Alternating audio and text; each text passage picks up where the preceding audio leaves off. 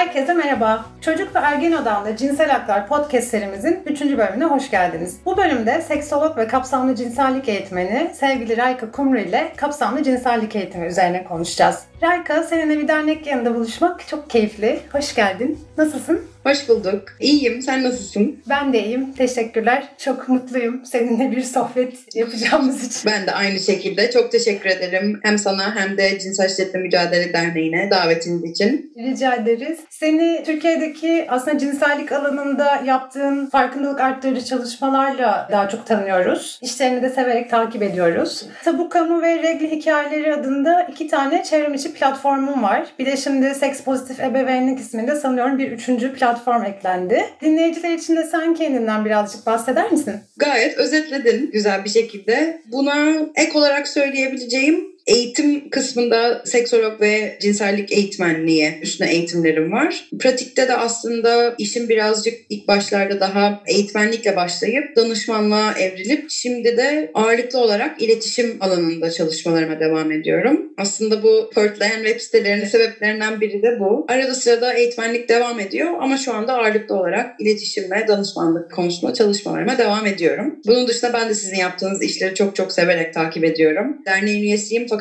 tabii birçok diğer üye kadar belki aktif görev alamıyorum. Ama sizin bir parçanız olmak beni çok mutlu ediyor. İyi ki varsınız, iyi ki kuruldunuz, iyi ki yaptığınız her şeyi yapıyorsunuz. Çok teşekkürler. Çok güzel senden duymak bunu. Bugün kapsamlı cinsellik eğitiminden bahsedeceğiz. Ama öncesinde biraz daha kavramları konuşarak başlayalım istiyorum ben. O yüzden de hem seks pozitiflik kavramını biraz konuşalım istedim. Çünkü bizim dernek değerlerimiz arasında da var bu seks pozitif olma durumu. Hem cinsellik nedir diye belki cinsellik kavramını da şöyle bir özetleyebiliriz. Hayatın hangi evrelerinde ve kimleri kapsar cinsellik dediğimiz şey. Çünkü birazdan başka bir soruyla devam etmek istiyorum. Cinsellik dediğimizde genelde çocuklar çok düşünülmüyor. Cinsellik bir döneme ait bir kavram gibi. O yüzden hem cinsellik kavramı hem de cinsellik pozitif pozitif, negatiflik ne demek? Birazcık bunlardan bahsedebiliriz. Tabii. Önce cinselliği açmak seks pozitifliği anlatmayı biraz daha kolay kılıyor bence. Cinsellik Türkçe'de maalesef bu konuda belki çok farklı kelimeler kullanmaya alışık olmadığımızdan mı ya da kelime olmadığından mı bilmiyorum. Dile oturmuş kelimeler olmadığından mı? Hep böyle bir ergenlikle başlayan bir süreç olarak algılanıyor ya da direkt olarak cinsel aktivite ya da daha spesifik olarak cinsel birleşmeyle aynı anlamdaymış gibi kullanılan bir kelime. Esasında cinsellik insanın doğduğundan öldüğü zamana kadar geçen süreçteki varlığında ve oluşun yani varlığının ve oluşunun bir parçası. Seks pozitiflikte aslında bu cinsel yani varoluşun ve oluşun bir parçası olan o cinselliğin her insanın hayatında, varlığında, kendini ifade edişinde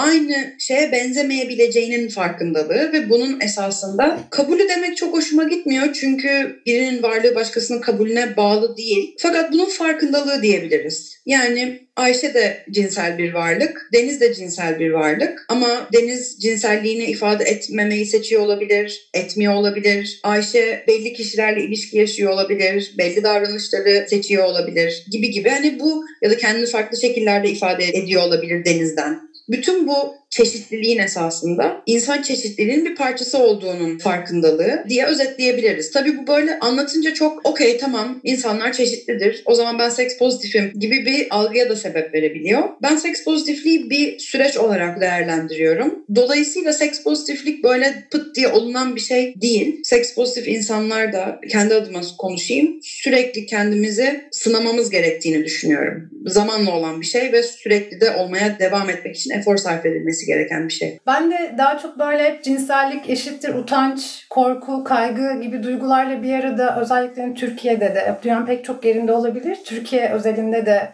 utanç duygusuyla çok yan yana böyle giden bir kavram. Aslında seks pozitif dediğimizde biraz o utanç kısmından ayırıp daha olumlu hani duygularla da ifade edebileceğimiz zihnimizde, bedenimizde, ruhumuzda daha olumlu duyguların da canlanabildiği bir algı ki dediğin gibi o da birden seks pozitif olunmuyor. O gerçekten de bir süreç yani aslında pek çok farklı dinamikten etkilenen evet. bir süreç. Ve zaten dünya yakın tarih itibariyle seks negatif bir dünya. Her zaman böyle değildi ama insanlar bunu bu hale getirdi sistemler bunu bu hale getirdi. Dolayısıyla hele ki bizim gibi daha tutucu, daha konservatif toplumlarda, daha ataerkil toplumlarda, daha patriarkal toplumlarda ki patriarkal olmayan bir toplum yok bence. Ama bizim üstümüze daha da fazla yük biniyor tabii. Seks pozitif olmak için ayıklamamız gereken daha fazla çakıl taşı var. Kesinlikle. Dolayısıyla bir iş bu. Evet. Aslında başta söylediğim gibi cinsellik kavramı deyince daha çok davranış odaklı ve cinsel birleşme odaklı düşünüyoruz. Şimdi soracağım soru da biraz onunla ilgili galiba. Konumuz biraz cinsel istismarın da çevresinde dolaşan bir konu tema olduğu için biz dernek olarak cinsel istismar konuşmaya genelde çocuk algısıyla başlıyoruz. Yani önce bir çocuk algımızı, çocuktan ne anlıyoruz, çocuğa dair imajlarımız neler? Bunları konuşarak başlamak önemli. Türkiye'de de yine hani çocuk ve cinsellik kavramları çok yan yana getiremediğimiz ve genelde de çocukların cinselliğinin yok sayıldığı ya da cinselliğin olmadığı düşüncesiyle beraber ilerliyor.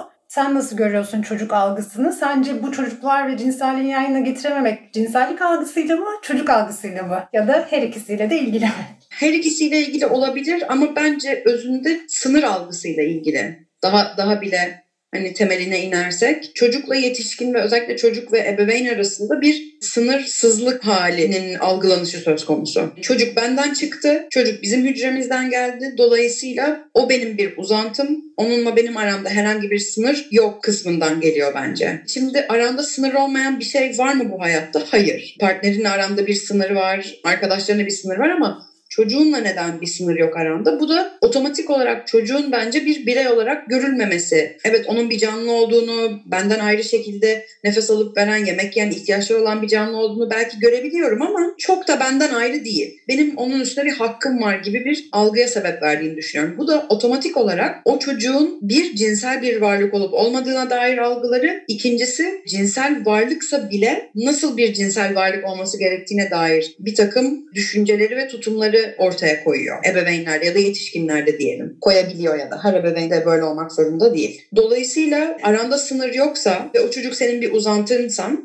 bu sefer ne oluyor? Senin bütün cinsellik algıların, bütün tutumların, bütün düşüncelerin otomatik olarak o çocuğu da kapsamaya başlıyor ya da o çocuğu da içine çekmeye başlıyor. Bu sefer benim hep ebeveynlerle çalışırken bahsettiğim bir konu var. Bütün eğitimlere ve seminerlere birkaç soruyla başlıyorum ve cevaplamalarını istemiyorum. Hani sadece düşünmelerini istiyorum. Çok basit sorular aslında ama cevapları ise tabii kompleks. Küçükken bedenimle ilgili neler duydum? Küçükken oynadığım oyuncaklarla ilgili ne hatırlıyorum? Okuduğum kitaplarla ilgili ne hatırlıyorum? Vücudumla ilgili ne hatırlıyorum? Vücudumla ilgili neler biliyordum? Gibi gibi. Ve bu çalışmayı yaparken çoğunlukla birçok ebeveynin gözlerinin dolduğu, bir kısmının sonra konuşmaya başlarken zorlandığına şahit oluyorum. Çünkü esasında durup biraz sorguladığımız zaman aslında belki dilimizde çok otomatikleşen işte yavrum üstüne bir şey giy bak çok ayıp dediğimiz şeyin oturup belki çok fazla sorgulayacak bir zamanımız olmuyor. Çocukla arada böyle bir sınırsızlık hali alevi daha çok körükleyen bir şey. Yani bize aktarılmış çoğunlukla seks negatif olan ve belki birey olarak inanmadığımız şeylerin otomatik olarak o çocuğa aktarılmasına da bence sebep veriyor. Ya bunun tek sebebi çocuğun birey olarak görülmemesi mi? Hayır. Bunun aynı zamanda sebebi bizim cinselliğe dair konuşup tartışabileceğimiz çok güvenli alanların olmayışı, dilimizin alışık olmaması bu konuları konuşmaya, bazen kelimelerimizin bile olmaması. Yani kelime var aslında ama biz onu dillendirmiyoruz. Bizde öyle bir kelime yok gibi hissediyoruz. O sınırları daha farklı şekilde çiziyor bazı zamanlarda ebeveynler. Yani şöyle sınır çizmek gibi cinsellik hakkında konuşmamak, cinsellik içerikli bir yayın bir şey görüldüğünde hemen kanalı değiştirmek, ekranı kapatmak gibi öyle bir sınır çizmek yani cinselliği konuşmamak üzerine belki o da bir çeşit sınır. Ya ama aslında elbette çocuklarda çocukların da cinselliği var, cinsel gelişimi var. Tam da o noktada kapsamlı cinsellik eğitimi dediğimiz şeyden bahsedeceğiz aslında. Biraz önce söylediğin şey çok hoşuma gitti. Bazı insanlar da kendilerince belki bir sınır çiziyor şey de tartışılabilir bence hani bir şeyi konuşmamak bir sınır çekmek midir acaba? Yoksa onu uzay boşluğuna ve bir bilinmezliğin içine mi göndermektir? Hani kuma sınır çizersin ötesini berisini görürsün hani ne var bu tarafında ne var şu tarafında ne var? O sınır niye orada var? Sınırları çektikten sonra bir farkındalık getirir bence o sınır çekiş hali. Ama bir şey yasakladığın zaman kanal değiştirdiğin zaman bir şey konuşmadığın zaman aslında bence sınır çekmiyorsun. Onu daha da bir bilinmezliğe itiyorsun. Yani burada zaten hemfikir olduğumuzu düşünüyorum düşünüyorum ama dinleyen ebeveynler için özellikle benim cinselliğe bakış açım cinselliğin konuşulmaması realistik değil. Konuşmuyorsan niye konuşmadığını konuşmak en azından önemli olan. Ben şu anda bunu konuşamıyorum çünkü ben buna alışık değilim ama deniyorum. Bu bile çok değerli bir mesaj. Ya da kanalı değiştirdim ama ne bileyim sen yanımdasın belki rahatsız olursun diye düşündüm. Ki aslında o ben rahatsız oldum demek ama o da ayrı konu. Ama bir şey yani hani bir, bir şey, bir iletişim. Sıfır iletişim bence bir çocuğa yapılabilecek, bu konuda yapılabilecek en kötü şeylerden bir tanesi. Çünkü boşluğa atıyorsun direkt. Büyük de bir haksızlık aslında hazır hak konuşuyorken. Yani o Kesinlikle. uzay boşluğuna göndermek ve alanı kapatmak. Yani biraz aslında bu bahsettiklerin aile içindeki cinsel eğitim, cinsellik eğitimine de ilişkili sanıyorum. Kapsamlı cinsellik eğitimi dediğimiz daha çok sen birazdan bahsedeceksin. Daha formal eğitim ortamları için kullanılan bir kavram ama cinsellik eğitimi aslında ailede başlayan elbette ebeveynlerden de bakım verenlerden de gelen bir eğitim. Tam da buradan başlayabiliriz bence. Kapsamlı cinsellik eğitimini nasıl tanımlıyorsun? Türkiye'de çok da böyle kullanılmıyor bu arada bu kavram. Cinsellik eğitimi de pek denilmiyor. Daha çok uygulamalarda ya da örneklerde mahremiyet eğitimi, biyoloji dersleri üzerinden beden filan gibi hani böyle farklı kullanımlar var. Dünyada da sanıyorum daha farklı çeşitli kültürel kullanımlar var ama Hani niye özellikle kapsamlı cinsellik eğitimi diyoruz? Oradaki kapsamlı ne anlama geliyor, ne ifade ediyor? Evet, Türkiye'de kapsamlı cinsellik eğitimi daha yeni yeni belki kullanılmaya başlandı ama dediğin gibi örneklerde birçok insanın görmüş olduğu tanımlar genelde sınırlar eğitimi gördüm mesela. Mahremiyet eğitimi. Aslında sınırlar eğitimi, mahremiyet eğitimi, biyoloji bile ya da sağlık bile çoğunlukla hep bir e, İngilizce'de deficit based model deniyor buna. Yani hep bir olumsuzluğu gidermeye yönelik. Yani temelinde yine bir olumsuz sonucu giderme. Yani mahremiyet eğitimi deyince benim aklıma ne geliyor? Çocuğumu cinsel istismardan nasıl korurum eğitimi geliyor mesela. Ya da sağlık eğitimi deyince enfeksiyonlardan korunma, istenmeyen gebeliklerin önlenmesi ya da aile planlaması geliyor otomatik olarak aslında evet eminim hani içeriği çok daha zengin olan eğitimler de vardır. Kimseye de haksızlık etmek istemem. Fakat bir şey ne söylediğimizin de ben önemli olduğunu düşünüyorum. Evet zamanında kabul edilmediği için kapsamlı cinsellik eğitimine üreme sağlığı dedim mi? Evet dedim. Ama içinde yine ben ne istiyorsam onu yaptım yani. Bunun için yapılıyorsa bu yolunuz açık olsun. Ama öteki türlü özellikle son 5 yıldır çok çoğaldığını gözlemlediğim bu mahremiyet eğitimlerinin faydadan çok zarar verdiğine inanıyorum ben. Doğru bir kere bu konuda eğitimli uzmanlar mı veriyor bu eğitimleri? İkincisi bir çocuğa senin de biraz önce bahsettiğin gibi cinsel istismar kavramını anlatabilmek ya da mahremiyet kavramını, kişisel alan kavramını anlatabilmek ya da çocuğu koruyabilmek için ilk başta onu güçlendirmemiz gerekiyor. Cinsellikten bahsetmeden cinsel istismarı kesinlikle anlatamayız bir çocuğa. Anlattığımızı zannederiz, içimizi rahatlatırız. Fakat kesinlikle şu desteklenen bir veri, kapsamlı şekilde hani or- oraya gelmiş olayım belki biraz uzattım yolu ama kapsamlı dediğimiz zaman esasında bir konuyu ele aldığın zaman bu cinsel istismar dahi olsa, aile planlaması dahi olsa, enfeksiyonlar dahi olsa bunların insanın genel varoluşu ve deneyimleri ve cinselliğinden bağımsız minik olumsuzcuklar öbekleri olarak değil, insan varlığını destekleyen, insanın kendi deneyimlerini destekleyen ve umarız ki olumlu deneyimlere ya da olumlu hislere sebep verebilecek şekilde ele almakla alakalı. Bu konunun kapsamlılığı ile ilgili. Bir de kapsamlı deyince dilinde, verdiğin mesajlarda, kapsadığın konularda gerçekten kimlere hitap ediyorsun kısmı da var. Örneğin YouTube'da Türkçe çekilen cinsellik içeriklerini bazen merak edip izliyorum ve şunu çok görüyorum. İlk cinsel ilişkiyle ilgili gelen bütün soruların otomatik olarak bir penis sahibi ve vajina sahibi iki insan arasında yaşanacak bir cinsel birleşme olduğu algısı var. Yani soruya otomatik olarak böyle cevap veriyor cevap veren kişi. Şimdi ben ne yaptım? Bir zaten dünyada vajina penis birleşmesi yaşamamış ya da yaşamak istemeyen ya da varoluşu, yönelimi, kimliği, ilgi alanları, sebebi her neyse sebeple bunu deneyimlemeyecek ya da deneyimlememiş bütün insanları dışarıda bıraktım. Eğitim modelleri spesifik olarak bu konuları ya da bu kendini bu şekilde tanımlayan kişileri kapsamadığı için bilgi onlara ulaşmıyor. Otomatik olarak bir bariyer çekilmiş oluyor. Dolayısıyla konuya dönecek olursak kapsamlı derken esasında bunu da kastediyoruz. Cinsiyet kimliği çeşitlilikleri, cinsel yönelim çeşitlilikleri, cinsel aktivite çeşitlilikleri, cinsel olarak aktif olma ya da olmama hallerinin çeşitlilikleri gibi gibi birçok farklı oluş ve varoluş ve deneyimi kapsıyor. Bunun haricinde ve bence çok dünyada eksikliğini çektiğimiz bir konu ve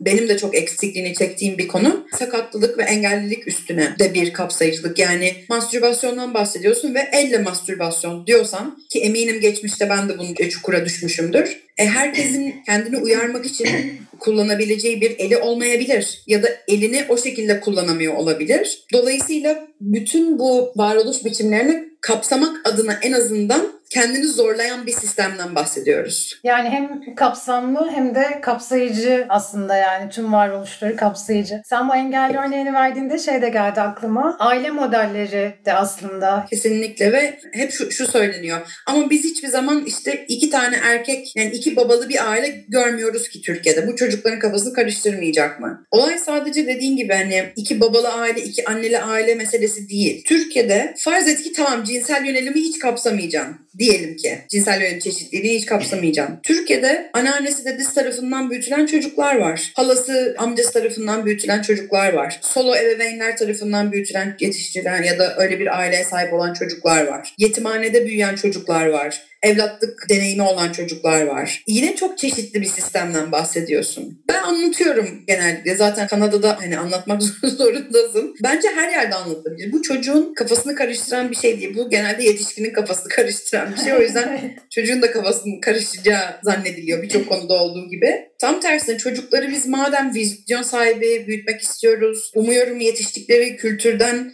kültürün sahip olduğu etik değerlerden daha fazla etik değerlere sahip olsunlar istiyoruz. Ve çevrelerinde görecekler. Birbirine aşık olan iki erkek belki onlar bir oğlan ve başka büyüdüklerinde bir erkeğe aşık olacaklar. Şöyle bir algı seziyorum ben hep insanlarda. Benim çocuğum gay değilse ben ona gayliğin ne demek olduğuna dair bir şey söylemek zorunda değilim ya da söylememeliyim. Gerek yoktur. Ya da oğlan çocuğum var o zaman ona reglin ne demek olduğunu anlatmamalıyım çünkü o regl olmayacak. Çocukları da kendi deneyimleri ve olduklarını sandığımız şey her neyse buna yönelik bir kutuya koyup sadece kendileriyle ilgili bilgi verme gibi bir eğilimimiz de var bence.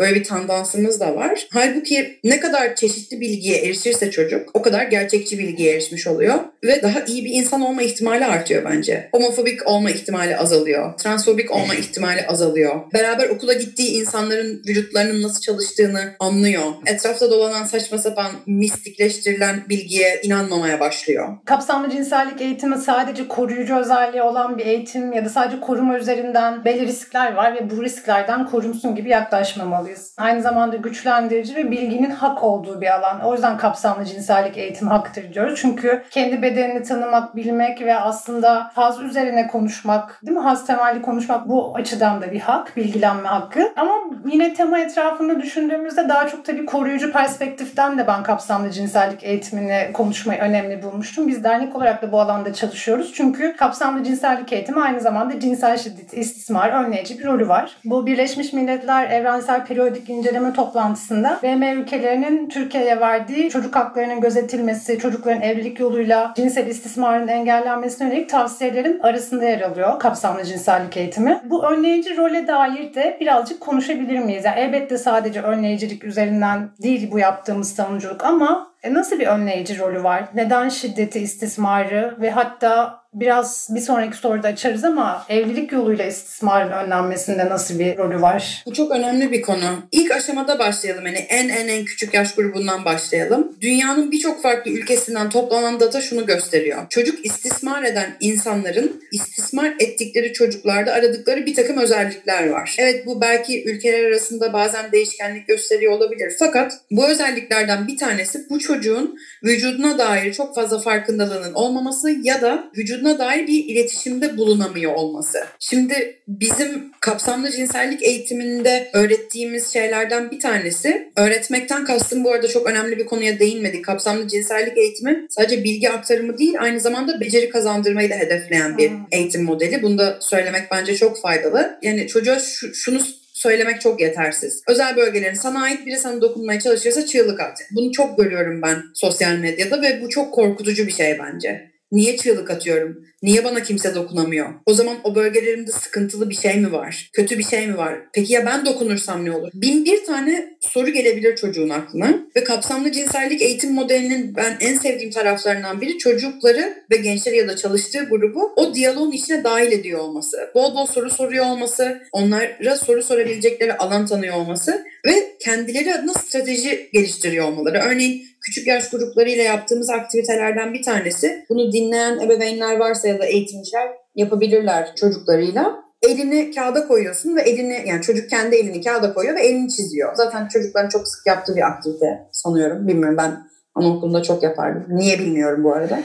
Ve beş parmağın her birine bir tane güvenli yetişkin, hayatlarında olan güvendikleri bir yetişkini belirlemelerini istemek. Çünkü sıkça hem kapsamlı cinsellik eğitiminde hem de başına kötü bir şey gelirse güvendiğin bir yetişkine git. Tamam da bu güvenli yetişkin kim? Çünkü herkes için anne baba olmayabilir bu. Herkesin bir annesi babası olmayabilir. O anda annesi babası yanında olmayabilir. E şimdi bakıyorsun o beş parmaktan birine bakkal amca ötekine komşu teyze yazıyorsa onu en azından oturup tekrar konuşma fırsatı veriyor bu bize çocuklarla. Sence bakkal amca gerçekten güvenli bir yetişkin mi? Mesela bir konuda desteğe ihtiyacın olsa bakkal amcaya gitmeli misin? Gibi gibi konuşmaya fırsat veriyor. Şimdi önleyicilik kısmında da hem bilgi alan hem strateji geliştirebilen ya da geliştirmiş hem de bunun üstüne etraflıca konuşabilmiş çocukların birincisi kelime pratiği oluyor, kavram pratiği oluyor. Yani penis demiş oluyor, vulva demiş oluyor, meme demiş oluyor, vücut demiş oluyor, beden demiş oluyor, sınır demiş oluyor. Dolayısıyla bedenine dair sınırları ve haklarını da bir nebze de olsa bilmiş oluyor. E bu hakları ya da öğrendiği şeylere aykırı davranan bir insana da tepki verme ihtimali artıyor. Burada %100 tepki verir diyemiyoruz çünkü cinsel şiddet öyle bir şey ki yetişkinler dahi cinsel şiddete maruz bırakıldıklarında bazen donup kalabiliyorlar. Bu da çok normal bir reaksiyon. Yani önleyici özelliği vardır diyoruz, tek çözümdür diyemiyoruz kesinlikle. Fakat bir şey söyleme ihtimali artıyor. O anda bir şey söyleyemese de yani bu ne olabilir? Hayır orası benim özel bölgem bana dokunma ya da hayır bunu yapamazsın demesi bile faile otomatik olarak şu mesajı veriyor. Bu çocuk bir, senin ne yaptığının farkında. İkincisi bunun farkındaysa büyük ihtimalle bunu söyleyebileceği biri vardır. Yani bu konuları evde konuşabildiği ya da okulda konuşabildiği biriler vardır. E, çocuk istismarı zaten genel toplumun sandığı gibi böyle çalılıklar arasında çoğunluklu olarak stranger danger dediğimiz yani yabancı insanlar tarafından işlenen suçlar değil. Çocuğun tanıdığı biri tarafından çocuğun güveni kazanılmasıyla beraber o süreçte ya da sonrasında başlayan bir şey olduğu için o sınırın çekilebilmesi, o korkunun o faile verilmesi bile onun o çocuktan uzaklaşmasına sebep verebiliyor. Bu birinci önleyici kısmı. İkinci kısım belki bizim anladığımız şekliyle önleyici değil fakat çocuğa istismardan sonra ya da o istismar durumundan sonra gelebilecek herhangi bir zararın önlenmesine de destek veriyor. Örneğin çocuk o anda bir şey söyleyemedi, korktu. Fakat ne yapması gerektiğini bildiği için sonrasında gidip bir ebeveyne söyleme ihtimali ya da destek alma ihtimali olabiliyor. Bu da neye sebep veriyor? Çocuğun bir uzmandan destek görmesi, gerekli koruyucu önlemlerin ebeveynler ya da çocuğa bakım veren kişiler tarafından alınmasına destek veriliyor. Yani istismarın tekrarlanmamasına yönelik çalışmaların başlatılmasına vesile oluyor. Bu ikinci kısmı. Üçüncü kısmı da bence bizim neredeyse hiç konuşmadığımız bir boyutu. Erken yaşta sınırlar, beden, ilişkilere dair bilgi öğrenen çocukların yetişkinliklerinde ya da gençliklerinde kendileri bir ilişki yaşamaya başladıklarında ilişkilerinde onay çerçevesinde bir şeyler deneyimliyor olma ihtimalleri de artıyor. Yani biz hep istismar olduğu zaman söz konusu çocuklarımızı koruma üstüne düşünüyoruz ve tabii ki her ebeveyn çocuğunu korumak ister. Bir de bunun öteki tarafı da var. Genç yaşta bir istismarda bulunan bir arkadaşını ya da partnerini taciz eden, ısrarla takip eden ya da istemediği herhangi bir davranışta bulunan insanlar da birilerinin çocukları. Dolayısıyla hem kendini koruyabilme hem başkalarını koruyabilme adına böyle bir sistemden bahsedebiliriz. Tabii bunun bir de dördüncü yani çok boyutlu bir şey bu. E bir de o kişiler ileride kendileri ebeveyn olmak isterlerse kendi çocuklarına da bunu aktarabilecekleri bir ortam yaratıyoruz ki bu, bu bile başlı başına bir koruyucu faktör bence. Kesinlikle. Seda Hanım'la geçen yayında biraz akran cinselliği ve ergenlerin cinsellik, flört hakkı üzerine konuştuğumuzda o da özellikle vurgulamıştı yani riskli davranışlar elbette akranlar arasında olabilir. O riski en az yani nedir bu riskler? Cinsellik davranışının kendi getirdiği riskler işte gebelik, istenmeyen gebelikler ya da cinsel yolla bulaşan enfeksiyonlar gibi ki aslında bizim bu yasa tasarısını konuşuyor olmamızın sebebi de biraz gebelik ve hani doğumla beraber ortaya çıkan problemlere dair bir düzenleme gibi de sunuluyor. Belki bu bakış açısıyla da yani sadece cinsel istismar değil ama akran cinsel ya da ergen cinselliğini deneyimlediği noktalarda da önleyici bir rol elbette var. Belki şundan bahsetmek de değerli. Ergen cinselliğini tanımadığın zaman yani sen yasayı mevcut hale göre değil bir kafanda belirlediğin bir ideolojik yapıya göre düzenlediğin zaman ne oluyor? Örnek vereyim. 16 yaşında iki genç sevgililer cinsel ilişki deneyimliyorlar. Korunma yöntemlerine belki durumları var ve bir şekilde erişebiliyorlar. Yani en iyi senaryodan gidelim. Herhangi bir komplikasyon yaşıyor gençlerden biri. Olumsuz bir şey yaşıyor yani. İstismar değil ama hani bir yerinde bir kanama olabilir, bir yerinde bir ağrı olabilir hı hı. ve doktora gidemiyor. Çünkü doktora giderse biliyor ki yasa gereği cinsel ilişkide bulunmaması gerekiyor ya da onun detaylarını henüz bilmiyor. Ailesine bir şey söyleyemiyor, destek alamıyor, ortada sıkışıp kalıyor. Dolayısıyla aslında biz cinsel, ergen cinselliğine konuşmadığımız zaman ve kapsamlı cinsellik eğitimini konuşmadığımız zaman toplumun ciddi bir bölümünü, Türkiye'de genç nüfus çok fazla az bir nüfus değil. Dolayısıyla toplumun çok ciddi bir bölümünü sağlık hizmetlerine erişim hakkından mahrum bırakıyorsun. Eğitim hakkından mahrum bırakıyorsun. Aynı zamanda mental sağlığını potansiyel olarak tehlikeye atıyorsun. Bunun ötesinde bazen de canını tehlikeye atmış oluyorsun. Korku hep şu, bunlar daha genç, ne yaptıklarını bilmiyorlar. Genç cinselliği ya da ergen cinselliği konuşursak herkes gibi sevişmeye başlayacak gibi bir korku var. Hani toplum çökecek gibi bir korku var. Bu yasaların doğru şekilde pratikte de uygulandığı, aynı zamanda kapsamlı cinsellik eğitiminin verildiği ve sağlık ve eğitim alanlarında doğru adımların atıldığı ülkelere baktığın zaman sistem çok güzel tıkır tıkır işliyor. İşliyor yani bu örnekler var bir sürü ülkeden. Hı hı. Dolayısıyla olay sanırım şuraya geliyor. Sen halkın vergisini kapsamlı cinsellik eğitimine, oturup biraz bu işlere kafa patlatmaya, halkın sağlığına mı aktarmak istiyorsun yoksa başka şeylere mi aktarmak istiyorsun? Olay hep gelip burada bitiyor bence. Bu bir öncelik meselesi hı hı. ve önceliklendirildiği zaman da işe yarayan ve toplum sağlığının çok olumlu etkilendiği bir konu. Kapsamlı cinsellik eğitimi verilen ülkelerde ve toplumlarda ilk cinsel deneyim yaşı yukarı çıkıyor. Gençler daha geç cinsellik deneyimliyor ve daha az partnerle cinsellik deneyimliyor. Hedef hedefimiz tabii ki de azalsın bu ideal bir sayıya insin değil. Bu şu demek, genç şunu düşünüyor. Ya ben bunun ne olduğunu biliyorum ve ben hazır hissetmiyorum muhakemesini yapabiliyor. Kesinlikle hem değerlendirme becerisi kazanıyor hem de karşısındaki insanla bunun iletişebilme becerisi kazanıyor. Hayır ben şu an buna hazır hissetmiyorum diyebiliyor. Karşısındaki ona ama bunu yapmazsan senden ayrılırım dediği zaman bunun ne demek anla yani bunun ne olduğunu algılayabilme ihtimali de artıyor. Dolayısıyla artık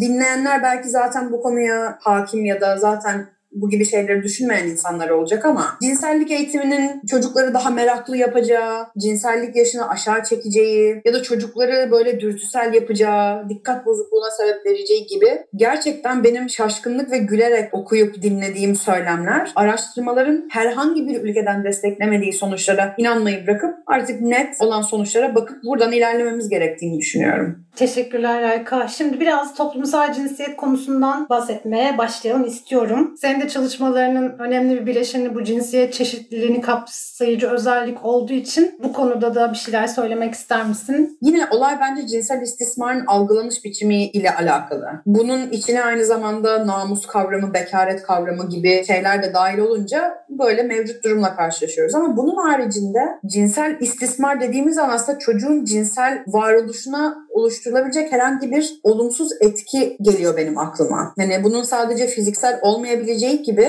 bir cinsel bizim anlayışımızla bir cinsel davranış da olmayabilir. Yani şundan bahsediyorum esasında. Kişinin cinsel kimliği ya da cinsel yönelimine çocukken oluşturulabilecek ciddi bir olumsuz etki de esasında bir cinsel istismar olarak e, ele alınmalı. Bu işte onaylanmamış terapilere götürmekten tut, işte çocuğu kendini ifade ediş biçimi sebebiyle cezalandırılmasına kadar olabilecek birçok şey esasında. Yani çocuk istismarı çerçevesinde ve cinsel istismar şemsiyesi altında ele alınması gereken şeyler. Ama tabii olay yine şuraya geliyor. LGBT çocukların varlığının kabul edilmediği bir toplumda sen LGBT çocuklarının şiddete maruz kaldığını ve bunun onların varoluşları üstünde ve bazen yaşayıp yaşamayışları üstünde olumsuz bir etkiye sahip olduğunu nasıl konuşacaksın? Ya ee, Kaos Gay'la yakın zamanda bir rapor yayınladı. 2019 yılı nefret suçları raporu. Orada bu suçlara maruz kalan bireylerin yaklaşık %35'iydi sanıyorum çocuklar oluşturuyor. Özellikle eğitim ortamında maruz kaldıkları şiddet. Bu konuyu biraz önümüzdeki hafta Koray Başar'la da konuşmayı istiyorum. Yani LGBT çocukların maruz bırakıldığı şiddetle ilgili. Son olarak senin eklemek istediğin bir şey var mı? Son olarak eklemek istediğim şey şu. Ebeveynlerin özellikle bu konularda zorlanmalarını çok iyi anlayabiliyorum. Yani bugüne kadar binlerce ebeveynle çalıştım. Hem çok ciddi bir bilgi kirliliği var hem Türkiye şartlarında şu anda çocuk büyütmek, çocuğa bakım sağlamak, çocuğa ihtiyaçlarını vermenin çok zor olduğunu görüyorum. Dolayısıyla bugün hani burada konuştuğumuz şeyleri böyle bir bombardıman ya da bir yaftalama ya da suçlama gibi kesinlikle değil. Sadece akıllarının bir köşesinde bulundurmalarında fayda olan bir şeyler olarak bakmalarını çok isterim. Bunun dışında da söyleyeceğim şey LGBT çocuklar vardır. Her zaman varlardı, her zaman olmaya devam edecekler. LGBT çocukların olmayı hak ettikleri ve yaşamayı hak ettikleri yaşamı yaşayıp yaşamayacakları da ilk aşamada ebeveynlerin elinde. Sonrasında da biraz da toplumun elinde. Bunu ne kadar çabuk, hızlı şekilde kabul edip yüreğimize sokarsak, beynimize sokarsak hem bireylerin hem de toplum sağlığı adına o kadar da önemli bir mesafe kat etmiş olacağız diyorum. Bu kadar. Herkese sevgiler. Çok teşekkürler Rayka tekrar bize zaman ayırdığın için. Sana da çokça sevgiler. Bir sonraki bölümde psikiyatrist doçent doktor Koray Başar ile cinsel kimlik çeşitliliği üzerine konuşacağız. Görüşmek üzere.